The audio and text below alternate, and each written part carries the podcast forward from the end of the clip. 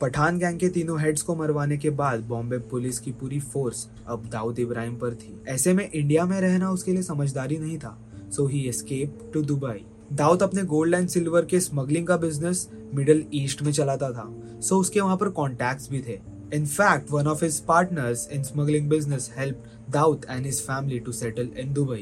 India छोड़ने के बाद दाऊद ने बॉम्बे के स्लम्स को भी पीछे छोड़ दिया था। उसने दुबई में एक आलिशान बंगला खरीदा and he named it the white house Dawood ने दुबई में सेटल होने के लिए ज़्यादा टाइम नहीं लगाया and he soon return to his business Dubai में उसे बहुत सारी अपॉर्चुनिटीज़ दिख रही थी and now he wanted to legitimise his business but ये करने से पहले उसे बहुत सारी ट्रस्टेड एडवाइस की ज़रूरत थी. एंड सो धीरे धीरे डी गैंग के मेंबर्स अपना बॉलीवुड का धंधा सेटल करके धीरे धीरे दुबई में शिफ्ट होने लगे. बाय 1987 छोटा राजन भी दुबई शिफ्ट हो गया but not before killing Abdul Kunju for the murder of Bada Rajan Chhota Rajan was very efficient at his job and was good at organisational skill ये बात दाऊद को बहुत अच्छी लगी छोटा राजन की इसलिए दाऊद ने छोटा राजन को अपना राइट हैंड बना दिया। ना most of men of Dawood move to Dubai but उसके कई सारे पार्टनर्स अभी भी बॉम्बे में थे। And without doubt to look over them they started getting ambitious around this time B R A gang के रामा नाइक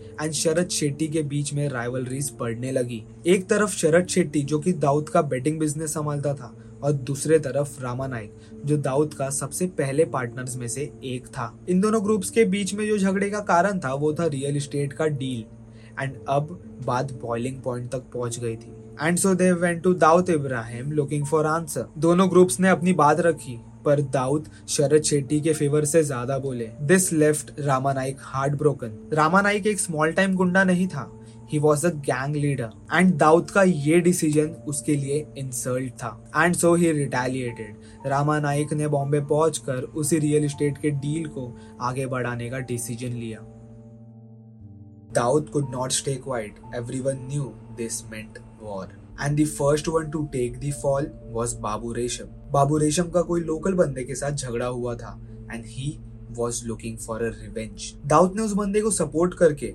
उसके थ्रू बाबू रेशम को मरवा दिया। And next one on the line was Rama Nayak. In 1987 Rama Nayak को sub inspector Rajendra काटधारे ने shoot out में मार दिया। कहा जाता है पुलिस को रामा नायक की लोकेशन की खबर दाऊद ने दी थी। एंड इसी तरह दाऊद ने बी आर ए गैंग में से बी यानी बाबू रेशम एंड आर यानी रामा नाइक को मार दिया। Obviously, there was no proof of connection between Daud and this murder. But Arun Gawli वो स्मार्ट इनफ उसको पता था कि क्या हो रहा है। उसने जल्दी से अपने गैंग को और मज़बूत और ताकतवर बनाना शुरू कर दिया।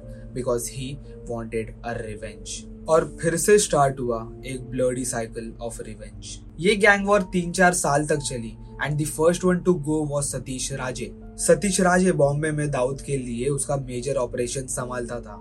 और उसका मर्डर दाऊद के लिए एक बहुत बड़ा सेटबैक था। एंड इसीलिए दाऊद ने अरुण गौली के मेंटर अशोक जोशी को मरवा दिया। This was the final straw अब दोनों ही गैंग आउट ऑफ़ कंट्रोल हो चुकी थी। अब डेली बेसिस पर मर्डर शुरू हो गए। दोनों ही गैंग मेंबर्स अभी एक दूसरे को खुले आम धमकियाँ एंड मर्डर्स करने लग गए थे।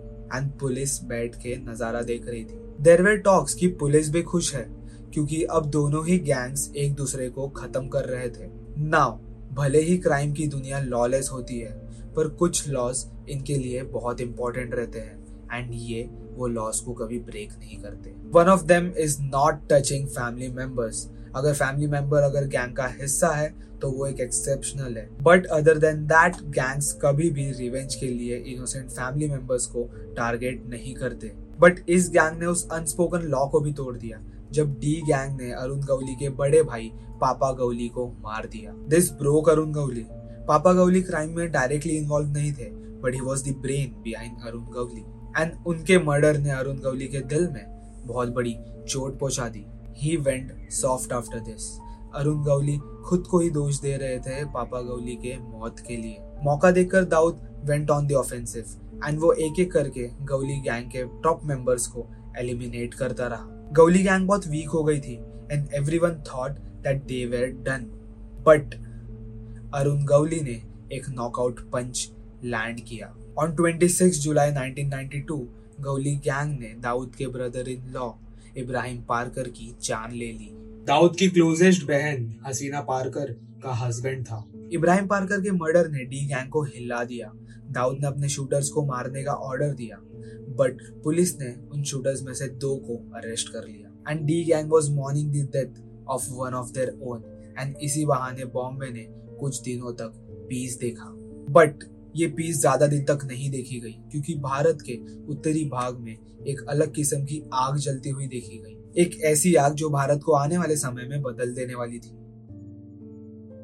On six of December Uttar Pradesh के अयोध्या में कुछ हिंदू मिलिटेंट्स के भीड़ ने बाबरी मस्जिद को डिमोलिश कर दिया। बाबरी मस्जिद एक डिस्प्यूटेड लैंड में थी, जहाँ हिंदू मुस्लिम कम्युनिटी के लोग आकर अपना क्लेम करते थे। बट उस दिन 6 दिसंबर के दिन सत्तर हज़ार लोग के भीड़ ने, जिसमें right wing political party Hindu militant group and कहीं से हिंदू रिलीजन बिलीवर्स ने मिलकर इस मस्जिद को गिरा दिया। उस दिन जब अयोध्या में मस्जिद गिर रहा था पूरे भारत में हिंदू मुस्लिम यूनिटी की फाउंडेशन गिर रही थी। बाबरी मस्जिद के डिमोलिश ने पूरे देश भर के मुस्लिम्स में गुस्सा भर दिया था। पूरे देश में हिंदू एंड मुस्लिम कम्युनिटी के लोग दंगे कर रहे थे।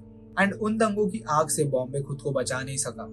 एंड बॉम्बे में हर जगह हिंदू मुस्लिम के कॉन्फ्लिक्ट देखे जा रहे थे। इन दंगों में ज़्यादा लॉसेस मुस्लिम कम्युनिटी के हुए, क्योंकि Hindu had the backing of Shiv Sena. Bombay के जवान मुस्लिम सब और गुस्से में आ गए थे।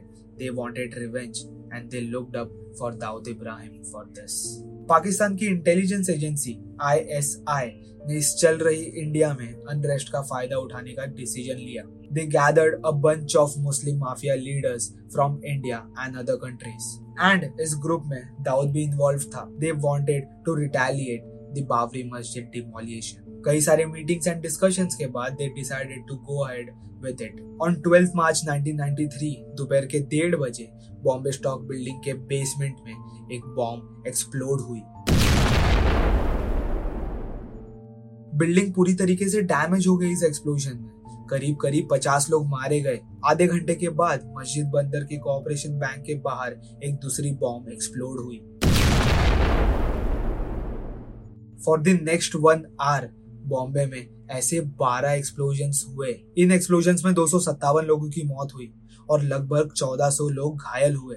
Air India building Bombay stock exchange Sahara airport और ऐसी कई सारे बिल्डिंग्स ने उस दिन सेवरल डैमेजेस लिए। पूरी बॉम्बे शहर इस टेररिस्ट अटैक के पीछे के अपराधी को ढूंढ रही थी। And who did they turn to Dawood Ibrahim Kaskar.